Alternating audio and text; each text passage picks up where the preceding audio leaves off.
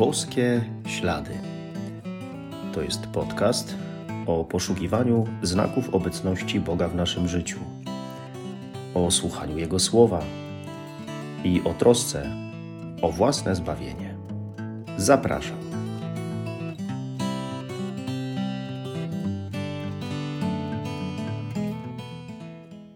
Witam serdecznie, szczęść Boże. Królestwo Boże jest jednym z centralnych tematów Ewangelii. Pan Jezus bardzo często w przypowieściach mówi właśnie o tym, czym jest Królestwo Boże, o Jego panowaniu, o Jego rozwoju, o tym, by do Niego należeć, by je tworzyć, budować.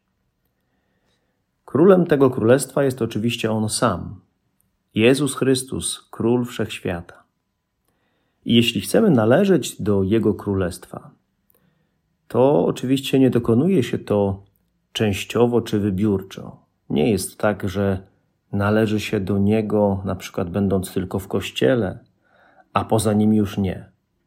Ale należy się do tego królestwa w ogóle, w całym swoim życiu, zawsze. Tak samo jak ludźmi wierzącymi, nie jesteśmy tylko w niektórych momentach życia. Albo jesteśmy wierzący zawsze i wszędzie, albo nigdy i nigdzie. Posłuchajmy słów Ewangelii według świętego Mateusza. Jezus powiedział do swoich uczniów: Gdy syn człowieczy przyjdzie w swej chwale, a z nim wszyscy aniołowie, Wtedy zasiądzie na swoim tronie pełnym chwały. I zgromadzą się przed nim wszystkie narody, a on oddzieli jednych od drugich, jak pasterz oddziela owce od kozłów. Owce postawi po prawej, a kozły po swojej lewej stronie. Wtedy odezwie się król do tych po prawej stronie.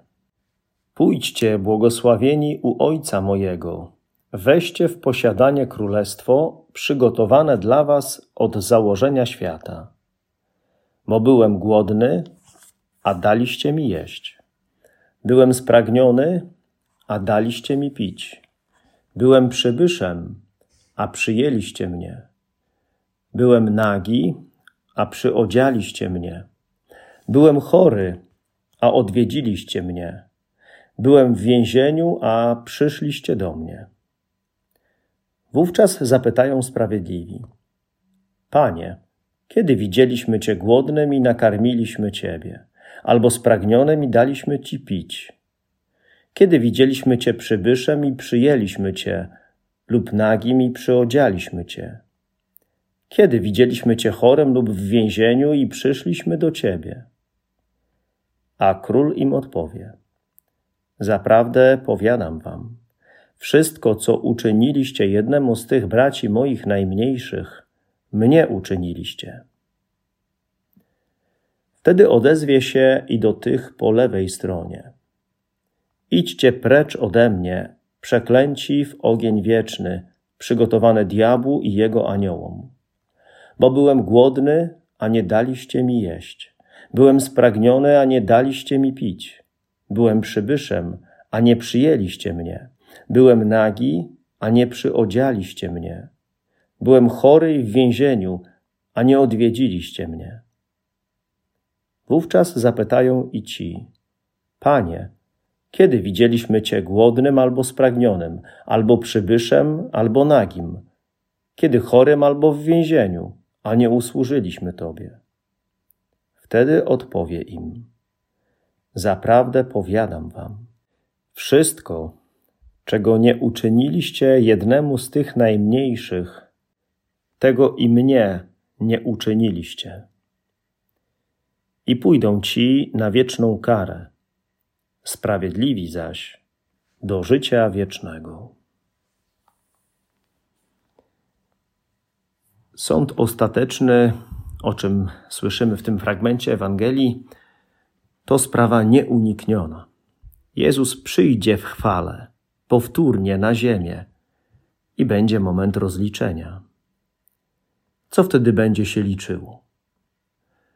Najważniejsze nie będzie to, ile zarabiam, gdzie mieszkam, jak bardzo byłem wykształcony za życia, ile osiągnąłem sukcesów, ale to, czy to wszystko, co robiłem w życiu, robiłem z miłości. Na końcu czasów będziemy sądzeni z miłości. Nic nie weźmiemy z tego świata ze sobą, jedynie to, co uczyniliśmy z miłości. Tylko miłość i nasza relacja z Bogiem pozostanie. Stąd zarówno to, co czynimy dziś z miłości wobec innych, jak i to, czego nie czynimy w ten sposób, jest uczynkiem wobec Jezusa i pracuje na naszą przyszłość, na życie wieczne albo na wieczną karę. Dlaczego tak? Dlatego, że w Królestwie Bożym, w Królestwie Jezusa Chrystusa, najważniejszym i pierwszym prawem jest miłość. Od niej będzie wszystko zależało. Stąd miłość będzie również kategorią rozpoznawania. Jezus podczas sądu rozpozna tych, którzy kochali, a nie pozna tych, którzy nie mieli miłości, bo Bóg jest samą miłością. Pan Jezus w Ewangelii utożsamia się często z potrzebującymi, z tymi, którzy są najbiedniejsi, najbardziej pokrzywdzeni, opuszczeni. To oni potrzebują najwięcej wsparcia. Poza tym, Pan Bóg uczy nas, że potrzeba byśmy kochali bliźnich, a On sam jest w każdym człowieku. Tym, co szczególnie wyróżnia uczniów Jezusa, jest miłość i to nawet nieprzyjaciół. A metodą, dzięki której można wiedzieć, jak kochać w praktyce, są uczynki miłosierdzia. Zarówno te dotyczące duszy, duchowe, jak na przykład pocieszać strapionych, krzywdy cierpliwie znosić, czy urazy chętnie darować, jak i te dotyczące ciała, na przykład głodnych nakarmić, czy spragnionych napoić, albo chorych nawiedzać. Dlatego praktykowanie właśnie dzieł miłosierdzia, zaangażowanie w nie jest najpewniejszą drogą do życia wiecznego. Moglibyśmy powiedzieć, że w dążeniu do świętości mamy dwie drogi. Męczeństwo, czyli wtedy, kiedy ktoś oddaje życie za Chrystusa, za wiarę i od razu zostaje świętym, oraz drugi sposób to bycie wyznawcą Jezusa, ale takim, w którym wiara ma przełożenie na czyny, najlepiej na czyny miłości. A w praktyce są to po prostu dzieła miłosierdzia, uczynki miłosierdzia. Oczywiście ci, którzy poświęcają swoje życie na to, by kochać, by praktykować czyny miłości, widząc potrzebujących, odziedziczą Królestwo Boże. Tego nie można powiedzieć o tych, którzy nie będą kochać. Ich czeka wieczna kara. Jak mówi list świętego Jakuba, będzie to bowiem nieubłagany sąd dla tego, kto nie czynił miłosierdzia. A co jest największym błędem tych, którzy nie czynią miłosierdzia? Grzech zaniedbania.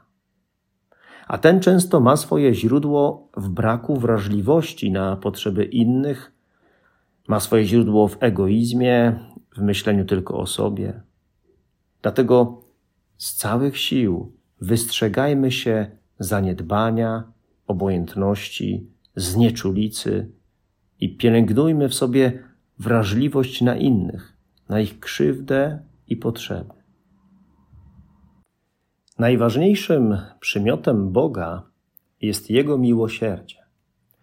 Dlatego Pan Bóg daje nam taką ostatnią możliwość nawrócenia i zbawienia. Pan Jezus powiedział do świętej siostry Faustyny: Nim przyjdę jako sędzia sprawiedliwy, przychodzę wpierw jako król miłosierdzia.